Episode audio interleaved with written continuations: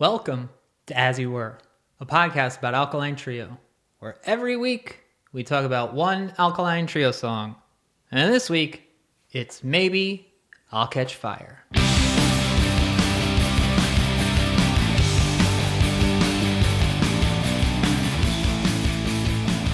Baby, I'm an arsonist. As You Were, a podcast about Alkaline Trio. Every week, we talk about one Alkaline Trio song. And this week, it is the final song that we have left from Maybe I'll Catch Fire.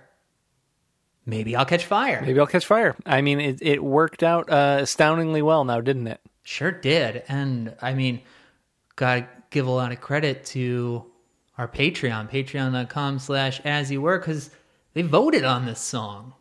They sure did. It's funny. There's been uh, one that uh, has been put in the polls a few times now. Another Dan song, maybe from a record even earlier than this one, that I keep thinking people will choose, and it just never happens. So, yeah, uh, I'm glad they picked this one, though. Maybe on Valentine's Day.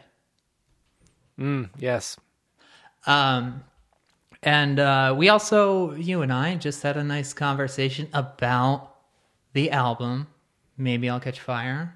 A little wrap up, little, you know, coming to uh, conclusions on our own conclusions on this record.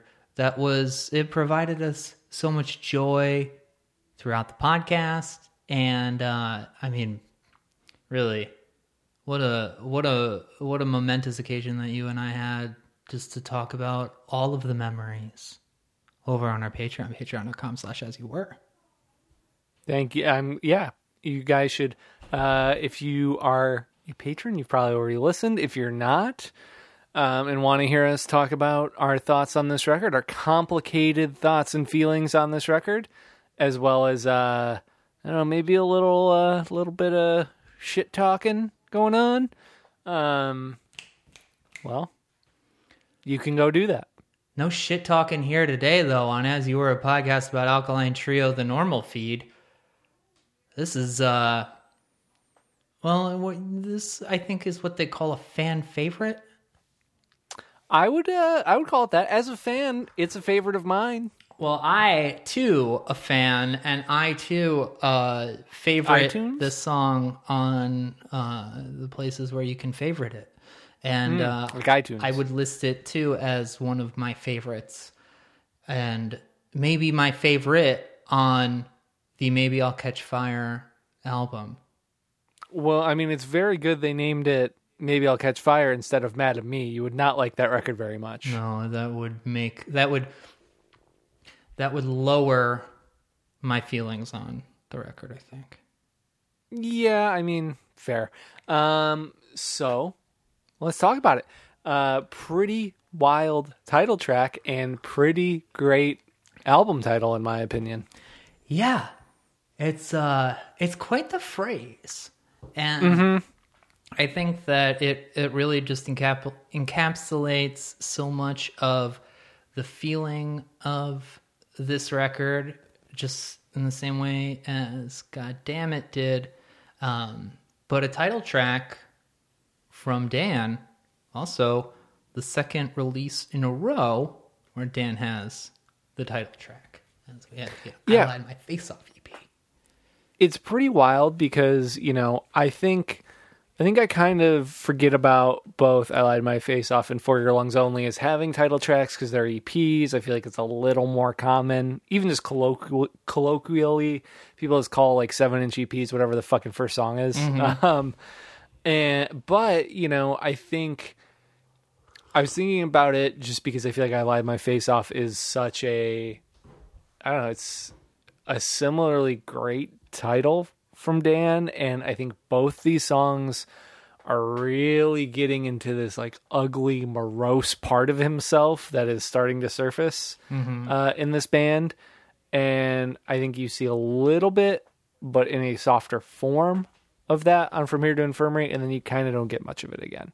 Um, he learned to stop hating himself, which you know, good for him. Uh, Yeah. Not gonna hate on that.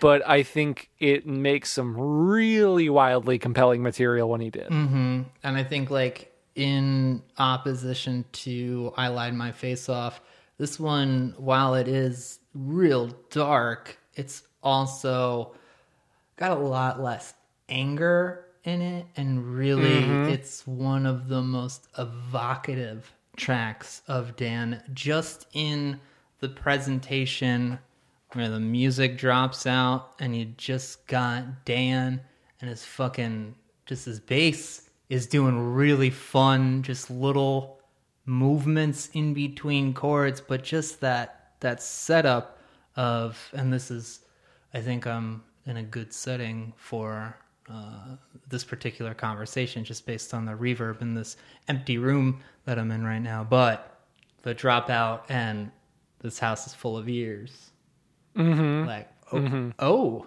okay. Pray tell. Yeah, I mean, it's um I feel like this I feel like maybe I'll catch fire is the record where you can kind of start seeing the disparity between Dan and Matt and how Dan's songs feel I think a little more grown up here even though like she took him to the lake is very much just a, sad love song. Um, but he's writing it from the third person, which I think is a really cool play. And this song, you know, like I think some of the, you know, infirmary stuff and, and you know, other material here and there feels like a song really about um, depression and just kind of like uh, not really caring what happens to you. And I think he expresses it in such a unique way that, like, you know, me being a 10 year old kid didn't really fucking pick up on and just thought it was like, oh, this is like weird and creepy and intense and cool. And then the older I got, I was like, oh no, that's just a song about like, I have trouble being alive. Yeah. Um, which is uh, weird and intense and not cool. Yeah, yeah, totally. And I think that there's, um, you know, it's a very human um, scene that he's laying out of just being in a house and living with friends and feeling like such a burden. And what he does with essentially just like being in a situation where he's up in his room not wanting to talk to anybody because you feel like you're too much to handle um and he just takes that and, and turns it into something that just feels so like ghostly.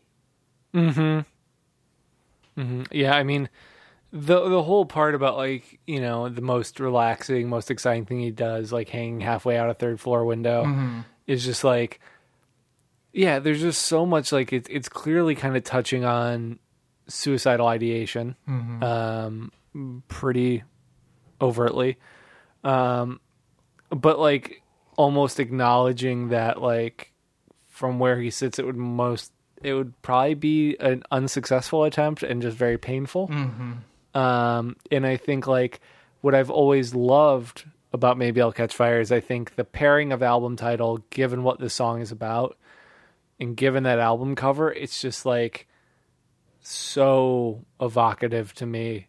And it's always been like I think like it's definitely my favorite album cover of theirs just because of that disparity and them like really moving away from the the eh, I mean one of the few times they move away from like dark blacks, reds, grays and do something really bright. This orange and blue is very vibrant um color palette and like packaging on a record that is like so fucking dour is just Yeah. like a really interesting move to me. Um, you know, I think too with like what we know about the band and their living situation at this time, like Dan was living on the third floor in the house where they wrote God damn it and where he lived with Matt and Glenn.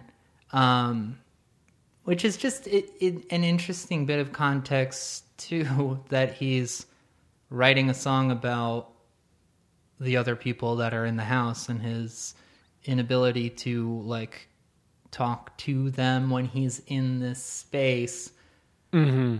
But here's a song about it, and I mean, I think that's a that's something to, to take into just about like all creative pursuits is that you can you can always put it somewhere and say the things that you wish you could say in person but just can't. Yeah, yeah, and I mean, I think that's that's also a part of it too. Is like, you know, that it was such there's such a lore of like the kind of punk house vibe that they had in that place on Hermitage, and like, you know, having been there, having seen it, like it is a tall building, and like thinking of them kind of having a run of this place of like practicing on the first floor, yada yada yada. Like it is really interesting, and it is really interesting to think like there's this thing of like, you know not being able to talk to anyone, them not being able to hear you, and it's just like feeling like maybe it's not even that you can't talk to these people, but it's like in those situations there's never a good time to do it, mm-hmm. or like because it's such a it's a young person. I don't want to say party atmosphere, but kind of like punk house atmosphere, and I feel like that can be hard when like there's always I don't know five or six people around to be like, yo, like I'm having a rough time. You can't like get that one-on-one feeling. And like that's stuff like that's always been really interesting to me. Um, mm-hmm. and i think this song can really it has some of that energy and it has some of the just like the inability in himself to even rise to that occasion or feel like he's comfortable doing it. And like the fact it kind of works for me on those couple levels i think makes it feel very authentic and honest you know in a way that like it doesn't feel like it's trying to make a grand statement. He's just kind of writing about what the fuck is going on. Yeah, totally. And a line that I think I take for granted um, is the opening of the second verse. And the reason that I take it for granted is that he kind of sets up the form of how the verses go. So, you know, it follows along with This House is Full of This house is full of eyes, but what I love is what follows that. I can't look at anyone they've seen this face a thousand times, and mm-hmm. that's that's such a fucking feeling that you know you can only you know I mean, when you know you know you just feel so thin and, and see through and you're ashamed too of that inability that you have in just not being able to fake it, not being able to just like walk yep. in and just like say what's up for a few minutes and then go upstairs. It's just you're nothing other than your illness. Mhm. Mhm. Yeah, and I mean this also is just like you know, I think he's someone who sang a lot about it on the early stuff, but he's definitely someone who was drinking a lot, you know, smoking a lot, and like trying to kind of distract from the feeling of being himself. Mm-hmm. Um, and I think that's what makes like a song, let's say, like also on this record, She Took Him to the Lake, where I think he's talking about those moments where he does feel really alive and excited, and then it falls away. And he's obviously doing it from the third person perspective because it's like, I've always found the kind of dichotomy between those two songs to be really interesting because, like, and maybe I'll catch fire, he's so internalized. He so sees himself in the sense of being like this piece of shit who he doesn't care mm-hmm. about and no one's there for. And then when he sees the other version of himself, which is what I've always assumed that song is, yeah. Um, you know, I feel like he needs to remove himself from it to get to even access or acknowledge that better things were possible for him at some point yeah. in time. You know what mm-hmm. I mean?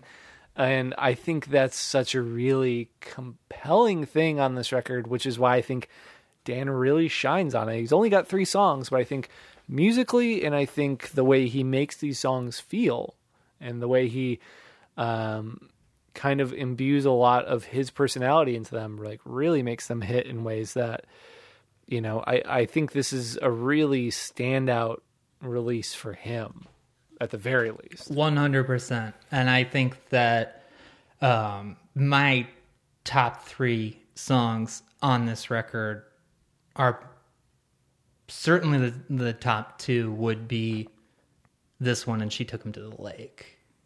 Let's see. I mean, you, you've got so far to go. It's uh depends on the day, but Sure. I, I think too that like speaking to what you're saying about how internal the perspective is too just that line that like closes out the chorus of you know i guess i only claim to be nice like that is such a fucking burner of a lyric because it's like you feel so low that you're what you're saying about yourself is that like this thing that is really just external. It's really just about how you are towards other people when you talk about being like a nice person.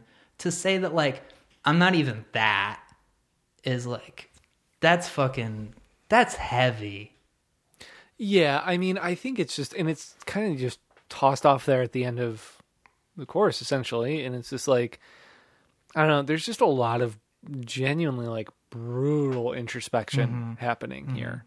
Um, and I think he twists that into joyous feelings on the next record with like, I'm dying tomorrow and like shit like that, where like, I think he's still occupying a similar space, but he's not like wallowing in it. But man, when he does here, it fucking is effective. Um, Yeah.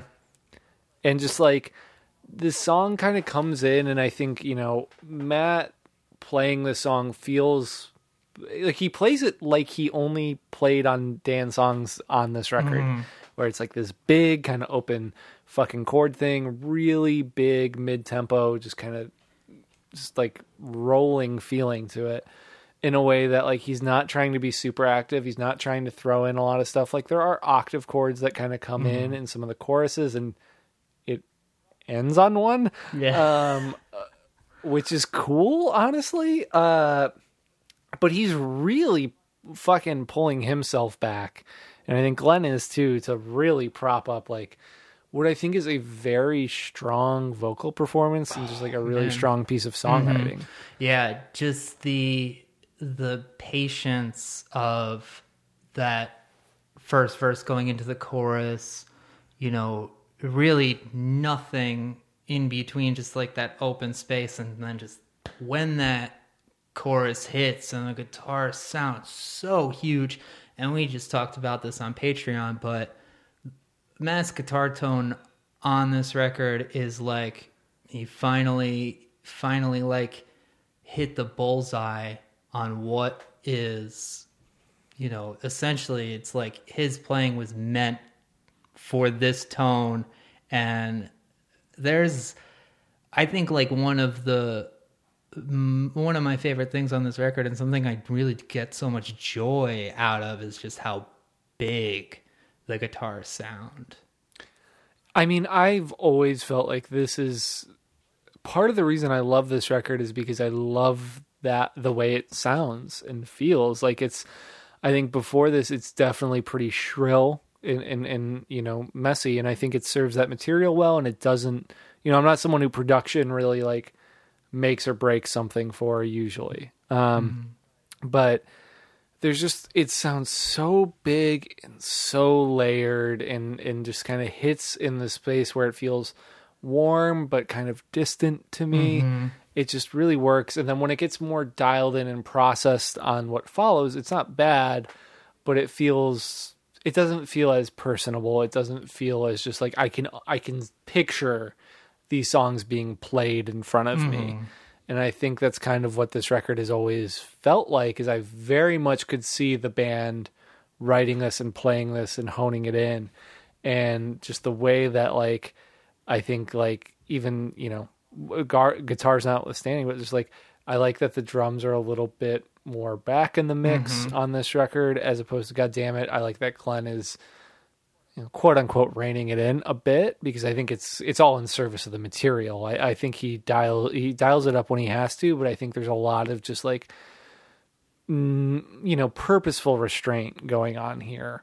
Um, and when it does kind of rise, it's like, oh shit, that's a that's a big moment. Yeah, I mean, absolutely. And I think this is really a testament to Matt Allison as a producer um, for this band and to steer them into what well specifically steering Matt into the tone that they find for him. It's just it's tremendous to go from god damn it to I lied my face off to this and it's just um but I th- yeah, I think that there's this is such a cool uh, interesting song for like Matt's playing too because it really reminds me of Bleeder a lot where the like the guitar passages are so like long and like this song starts off and it takes a really long time to get through the chord changes for it to drop Yeah. out it's I I don't know, like in comparison to like a you know nose over tail. Um, I mean, or even five three ten four is a lot lot of happening there. You know, um, you know, and I think for me, this song is a standout in the same way that I would say like. And I know you are more mixed on it, but fuck you, Aurora. The reason I like that is because he just really takes his time getting to the next note, and when it gets there, it feels like a resolve, and then he just kind of continues to hang on it for a long time. And there's a lot of that happening on Maybe I'll Catch Fire with Matt, but it works exceptionally well on Dan's songs um, because it just, you know, I, I think Dan's much more concise throughout this album. Mm-hmm. And getting that feeling put into a song that is a little more focused, a little more dialed in, really creates just a super unique feel where I this is the type of song where I couldn't imagine them writing this on another record or for mm-hmm. another record mm-hmm. before or since. Like it almost has to exist squarely where it does. And that is always super fucking cool to me. yeah, totally. Um, and just like I, I think like one of my favorite parts on on the song is just the the second half of the second verse and just the way that Glenn starts hitting the snare, the way it just like picks up, but it's not super tight. It just Yeah. like keeps this build going that Dan's just able to carry by himself on the on the first verse, but I think that the way that the band comes in on the second, it just like maintains this eeriness that you know, it's not it's not like they come in and it's like, all right, tightening things up because we got to do it differently this time mm. around. It's really just got like this sort of drudging pace to it that just it tees it up again for that chorus and and those chords just come in so huge. Yeah, I mean, this is one of those songs where I have like nothing but great things to say about it, and like can really uh, go on and on. So I'm going to pivot and say some bad things about another version of the song, which is maybe I'll catch fire acoustic, which came out on the deluxe edition of Agony and Irony. If you've not heard it, you're not missing anything. Um, because here's the unfortunate rub with this song is normally I'm not like anti-acoustic songs. I'm not anti-acoustic versions of songs that already exist. Sometimes it's fucking awesome. This is not that because it's I've always felt that this song does not work when you strip everything away. And that's maybe the only knock I can say on it is that you know it worked best in its original form is that like trying to peel the layers back and like even when I've seen Dan do solo shows and maybe play it I just don't think it carries the same weight somehow. And mm. you know, I know there are a lot of songwriters who are like it, if it doesn't work on acoustic, it doesn't really work and doesn't take it to the band. But this is the literal opposite example of like sometimes you need to use all the tools that are at your disposal in making something. Mm. Um, and you know, it's not like it's awful, but it's just knowing what the song represents, what it feels like, and, and, and the weight it carries. It's just so funny to see an acoustic version r- really sap all the life out of it. Yeah, totally. I mean, this this is a song that's like so strong right away and manages to build. Just I I feel like the amount of time that that interlude takes that that instrumental bridge takes to just get back to that chorus is like mm-hmm. man they're they're doing it i mean they this, like Yep. this band doesn't have like guitar solos but No. this is a guitar solo that like has the type of life that like a Jay Mascis can put into, you know, a guitar solo where it has its own just like movement and its own peaks and um I I think that it's one of my favorite things that this band has like ever done is is just that instrumental bridge leading into the last chorus where Dan just belts it. I mean, it's perfect. It's it's absolutely fucking perfect, and like, it's just one of those moments where they come back into it, and you're like, "Whoa, they really fucking pulled that off." Um, and I think that's it's a danger when you get into. Um, I don't want to call it revisionism because it's not like they don't play the song or tried to make the acoustic version into like the definitive version, but it feels like the seeds of the Damnesia thing, where it's like maybe Dan wanted another take at it, maybe he'd been playing it solo and wanted to try it. But I just don't think I think it's so uh, exceptionally rare that another version works. You know, this is something where it's like I there are plenty of bands who have done the like we're going to re-record old material because we don't like how it sounds or blah, blah, blah, blah, or do acoustic versions or this or that or fucking symphony and Metallica or whatever the hell. and I just don't think that ever becomes canonical. It just becomes like that's a thing we did that the fans don't talk about. Like I just Yeah. you know it's it's an odd play, um, and it's just it really points out to me how sometimes you just do not need to fuck with it. Like the the things you maybe don't like about it, the things that you think were imperfect, if it's resonated with people to this degree, I think you can kind of just leave it be because they got what they wanted, you know. And uh, you know, there are plenty of times that like I've written shit that people have really latched onto, and I'm like, mm, I don't really like how that came out, but they do, so I'm not like I'm not gonna go back and try to do it again. Yeah. Like it worked because it worked, and, and sometimes you just need to accept the fact that like doing the work in the time and it being expressed in a way at that time will do what you need it to.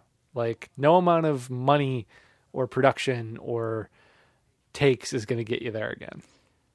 I think worth noting too that we've got two weeks in a row now where we can really talk about the drummer like coming in with a great vocal performance because I believe that that is Glenn on the last chorus going home. I believe so too. And I think, you know, we talked about it last week, but like he sang a lot on that early stuff. Like you watch old videos of them, he's got the fucking mic kind of by his side, ready to lean back and do like an ah. Um, but I don't believe it's Matt at the end of this song. Um, it doesn't sound like him. It doesn't really feel like him. And compared to Goddamn It, where there's a lot of Matt and Dan backing each other, I feel like this record doesn't have as much of that. It feels more isolated in terms of those performances. And yeah, like ah man, it just adds this cool fucking textural element, and I really hope it's Glenn because I'm we're giving him the credit for it. But I just doing the math assume that's what it was. Yeah, it is like it's a high register and I don't know, there's just like an added bit of desperation that comes in there. And yeah. Um what do you rate it? five out of five for me. Fucking perfect. Five out of five. No questions asked. As you were a podcast about Alkaline Trio. Every week we talk about one Alkaline Trio song. This week it was Maybe I'll Catch Fire, a song that was voted upon by our Patreon. That's patreon.com slash as you were. You can vote yourself if you like, and you can also listen to us talk a little bit more about the album as a whole. You know, some other long form stuff over there. Some very cool custom notebooks that we printed and shipped off. And yeah, I mean it's it's just a real cool place to hang out. So we uh, invite you to go on over there and encourage you to uh, rate, subscribe, tell a friend about the show, and come back next week. We'll be here. We will be here. We'll see you then. Thanks, Bubba.